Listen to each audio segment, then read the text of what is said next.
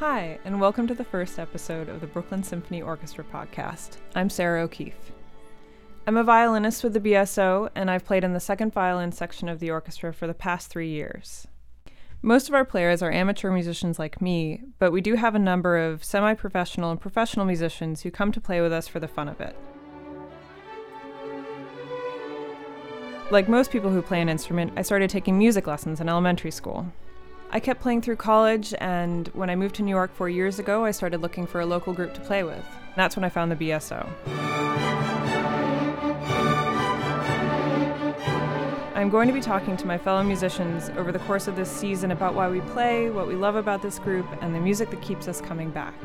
I'm also going to talk about how an orchestra rehearses and performs and the history of the music itself. I often find that knowing a little more about how we put this music together and the context of when it was written can make sitting down to listen to it that much more enjoyable. I'd like to start by talking to Nick Armstrong, our conductor and artistic director. Nick, I thought I could start by asking you to talk a little bit about how you came to the orchestra and how long you've been with us. This is the beginning of my 20th season uh, as artistic director of the orchestra, and I came to New York I guess about 28 years ago, I'd been living in Washington, D.C. As you can tell, I'm not exactly from this side of the pond, mm. but I've been here a very long time. And um, when I came to Brooklyn, and I moved to Brooklyn actually from DC, not to Manhattan. I've never lived in Manhattan, so I'm, i feel very proud of being a Brooklynite at this point. And um, looking for a place to play, like you, I found what was then the Brooklyn Heights Orchestra, Brooklyn Heights Symphony Orchestra. And um, the head conductor, his name was Arturo Delmoni, and I, I uh, went and played violin and talked to him and said that I was a conductor and if he needed, you know, an assistant or whatever, I'd welcome the opportunity. And one thing led to another, and actually he, he moved on eventually to Boston. He's a very fine violinist. I think he's still doing well up there. Um, very fine violinist. Um, but the condu- conducting spot came open with uh, the Brooklyn Heights Orchestra, and I applied.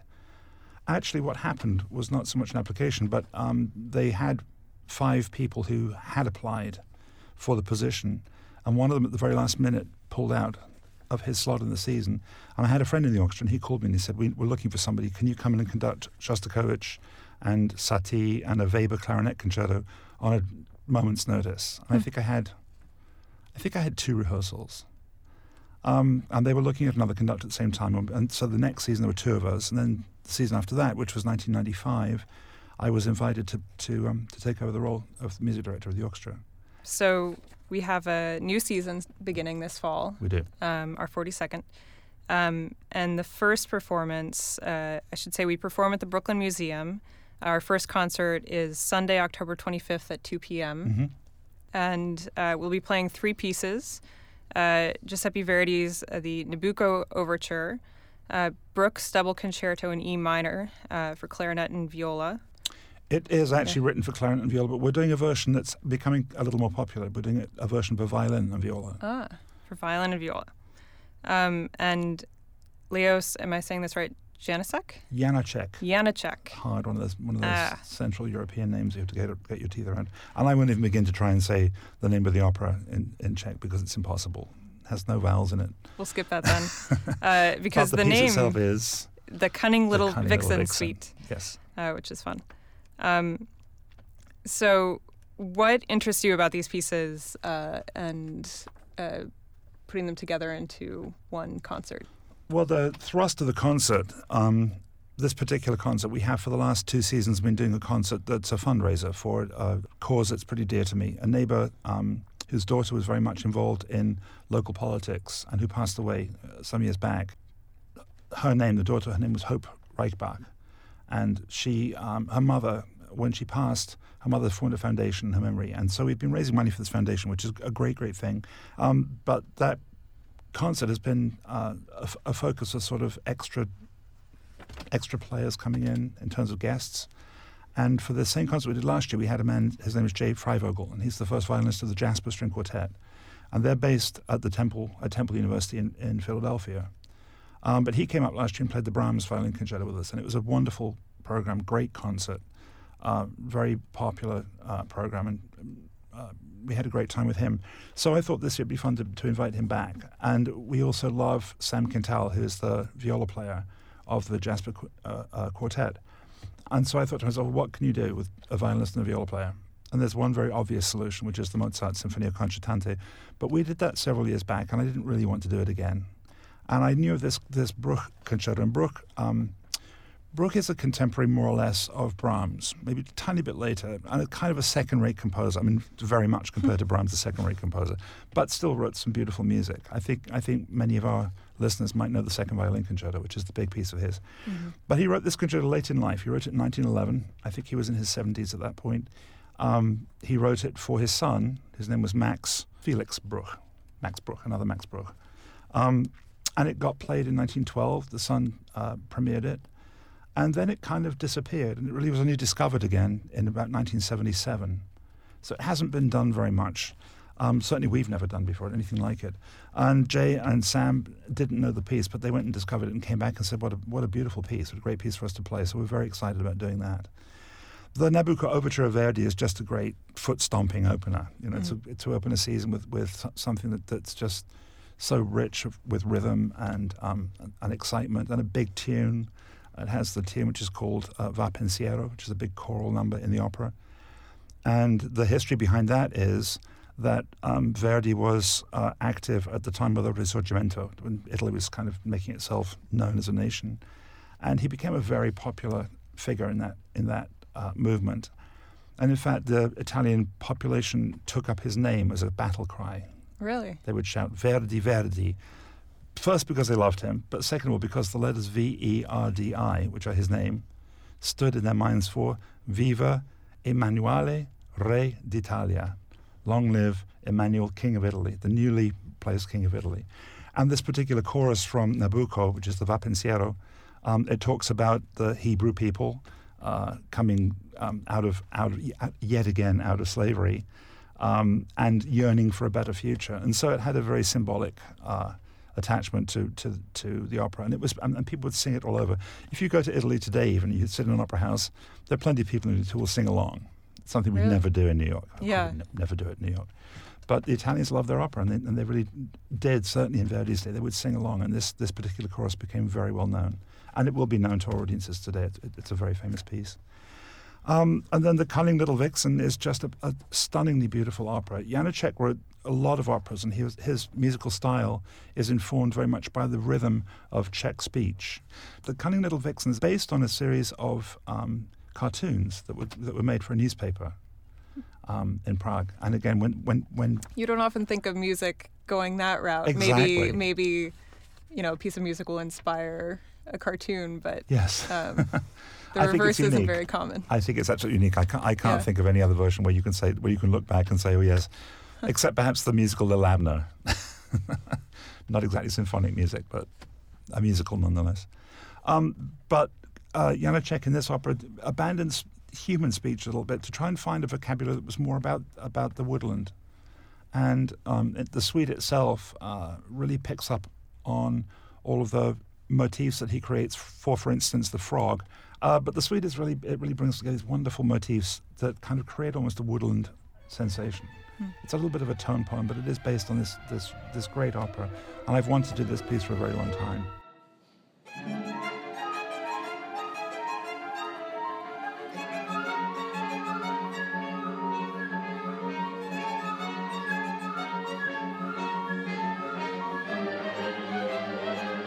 So that's the first concert that's coming up. Verdi, Max Bruch, and Janacek. Excellent. So we have five concerts in a season. Yes. We have a big project coming up at the end of the year, and that will cap off uh, our season in May. Um, and it's a concerto competition, which is something we've never done before. Right. Um, is this some? Is this an idea that you've had for a while, or uh, how did what? What is the origin of of us getting we we're generally a pretty standalone group uh, and we'll be inviting in students and um, young players to audition and play in, right in exactly we um we feel like I felt that, that with this extraordinary reception that we've had at the Brooklyn Museum they've been amazing welcoming us there and they've been very receptive to what we're trying to do and I just thought it was time to kind of maybe make our mark on the Brooklyn community even stronger mm. And so this is a way of including um, young people there's an educational side to this too which I think is very important Um, but we are uh, inviting young players who are who have not yet reached the age of 20. And then on March 5th and 6th, we will be listening to, um, we're hoping as many as 60 young people coming in to play for us over the course of two days at the South, mm, it's called the South Oxford Space. And that's a space on South Oxford Street in, in uh, the Fort Greene section of, of uh, Brooklyn. And then we will choose three finalists, and those three finalists will come and play with us, play with the orchestra um, at the last concert, which is on Sunday, May 22nd. Yes. And is this something? So you said the cutoff date for applications. Do you know what that is yet? The cutoff date, I think, is June 20. It's either June 24th or 25th. Uh, Not June. not June, January. January, January. okay. I'm so sorry. Okay. All these J months always confuse me. January January 24th. 24th. Yeah. Um, and we'll have inf- information up on our website Yes. about that. And then we will have uh, a fairly um, star-studded panel of, of uh, judges at the end, and they will go away and discuss the three finalists they've heard, and they'll award cash prizes, which we have coming up for this, and um, and the orchestra will have a chance to play two two lovely French pieces actually in that program. We'll be doing the Tombeau de Couperin of Ravel, Mm. and we'll be doing the Petit Suite of Debussy. So that will bookend the the soloist. The soloist will definitely be the draw for that concert rather than us Absolutely. change. Um, I'm very excited about that. Cool. Um, and I think we should also say, like you mentioned, the Brooklyn Museum. We are new to the Brooklyn Museum. We are uh, in our We're about to start our third season there. third season. And as you rightly said earlier, we're about to start our 42nd season as a Mhm. as a as a group, as an orchestra. as a symphony. Yeah. Um, and moving to the Brooklyn Museum was a pretty big deal for us. We uh, had been playing at St. Anne's in uh, Brooklyn Heights for many years. Um, and moving to Brooklyn Museum has given us a wonderful new audience, uh, in addition to the many regulars that we've always had at our performances. Um, and it's also a really great connection to the local Brooklyn art community. yes. Um, we've been able to integrate our performances into uh, art that is on display at the museum itself and connect the work that we do to many of the exhibits. Um, and so that's part of uh, we're continuing that here with the um, with the concerto competition. Yes, very much. That's been a very exciting thing. We did a concert uh, last Easter Sunday, and that that was a theme concert. And um, the theme of that really was the, the sort of the transition of the soul at the moment of death. It seems very dark to talk about in a podcast in a room like this. It seems very dark, but in fact, It was a pretty dark concert. It was a pretty dark concert, but um, what was most exciting was that we worked with um, with one of the young guys uh, who works in their education department at the museum, and he put together a slideshow. I think of something like 20 images from the museum's collection, which in various cultures and uh, really right across the board, there was nothing specifically Christian, nothing specifically Jewish about any of this, or it was really very much a, a very broad spectrum of um, an artistic realization of that moment, that sort of that transition from life to death. Mm. and we brought, we uh, projected that behind the orchestra as we were playing one, one of the pieces that we were doing, and I just I, I couldn't help thinking what a remarkable um, opportunity that was for us to be able to really think about the music that we play and to create a visual backdrop to it. You, you, you can worry a little bit about the idea that uh, that making a visual representation of something kind of forces an audience to think of something in a certain way.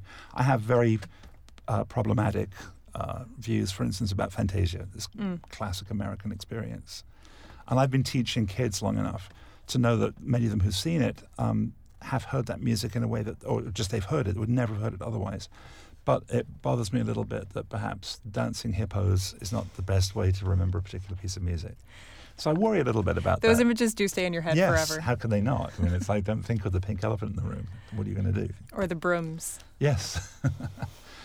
uh, so I worry a little bit about that, but at the same time, here we are at a, at a really a world class museum. You know, we we are And we're about to play a, a piece that was inspired by a cartoon, so images do exactly reflect Yeah, exactly. the work that we're Yeah. the work that we're doing or music that we're playing. We also now officially have an artist in residence, Katie Didrikson, who is um, a remarkable uh, young woman who came to the orchestra a couple of years ago just to draw us in, in action.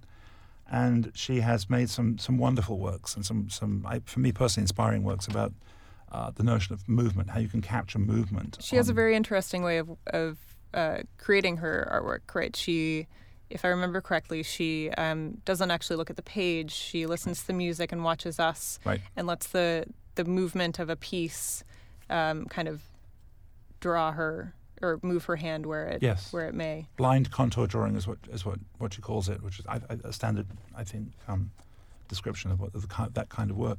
But then she takes that as a basis and then creates uh, paintings, oil paintings, large canvases that she's done. But even in the large canvases, I just I mean I think it's extraordinary how how she's managed to really capture the movement. I mean I see the violinist in the orchestra. I see we have a, a great principal bass, and I see her movements in in the orchestra. I'm waving my arms around madly, conducting Wagner, and I can see myself doing it in this in this painting. I saw the one that she did of you, and it, you know, it's very abstract, but it, it you can definitely see you in it, Yes. and and the kind of gestures the that you make. the- the- and, and not, not just a gesture kind of separate up, but real movement. It's really quite an extraordinary achievement. So she's working as well this year in our publicity. We're, we're kind of commercializing her art, sorry to say, but um, she's happy about it, and she is now officially our artist in residence. That's wonderful. So. I think the fact that we're in a museum, we have an artist in residence, we're doing the kind of music that connects, I think is very, very exciting. There's one more thing I was uh, hoping to ask you about today. Far away. Um, I think that a lot of people who come to see an orchestra perform um, are intrigued by how we manage to fit it all together in such a way that it produces an interesting and uh, pleasant sound Mhm. um, instead of clashing horribly.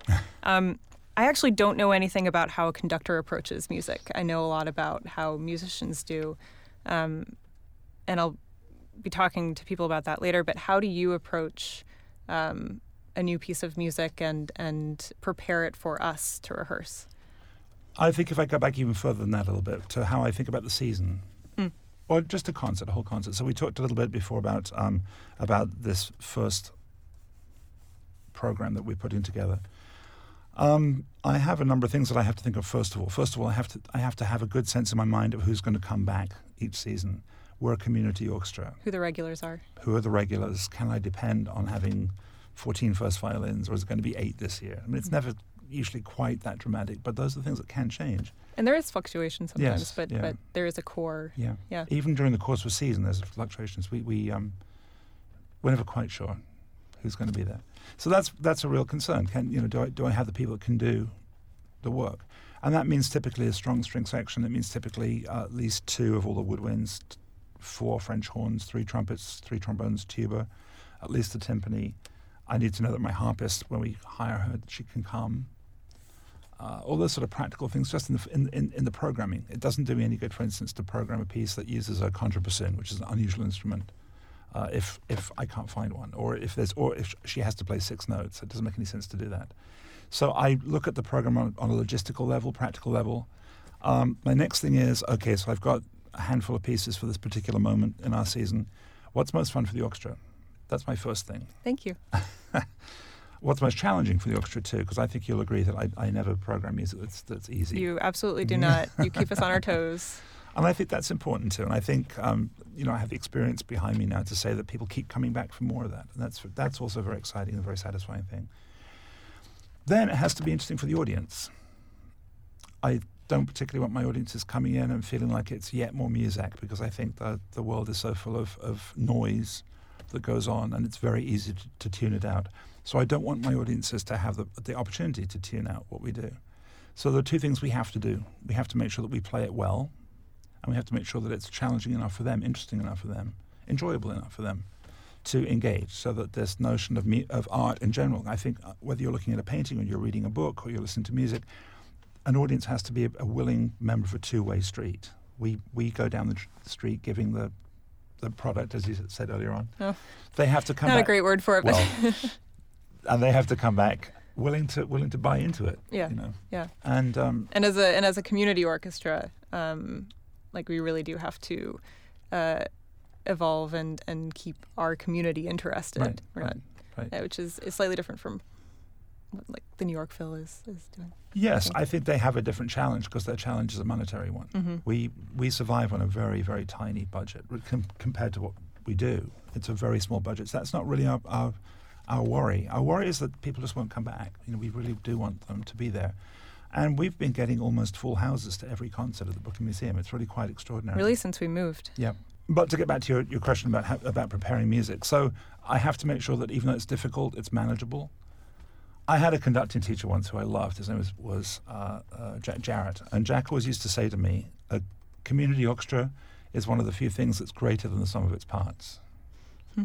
And I always thought that was kind of a curious and funny thing to say, but I will say that I completely understand because there are people in the orchestra who really have no business playing Janacek or Prokofiev Yeah. or Richard Strauss or the other things that I throw at them.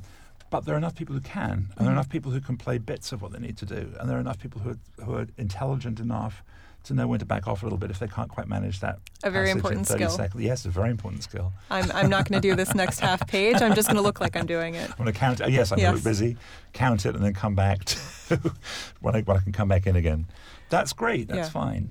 But that means that uh, th- there's a tremendous amount of support, which I think is wonderful. I think there are people in the orchestra who really learn all the time and get better all the time, just simply for being next to people that, that are a tiny bit better than they are. And So that's certainly part of the appeal. Playing in the orchestra is is not just maintaining, you know, the fact that you can play the instrument, but um, getting better at continuing to learn. Yeah, I hope so. That's that's certainly a big goal.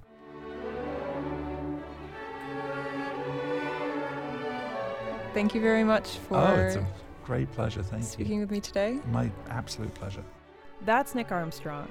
He's our conductor and artistic director at the BSO.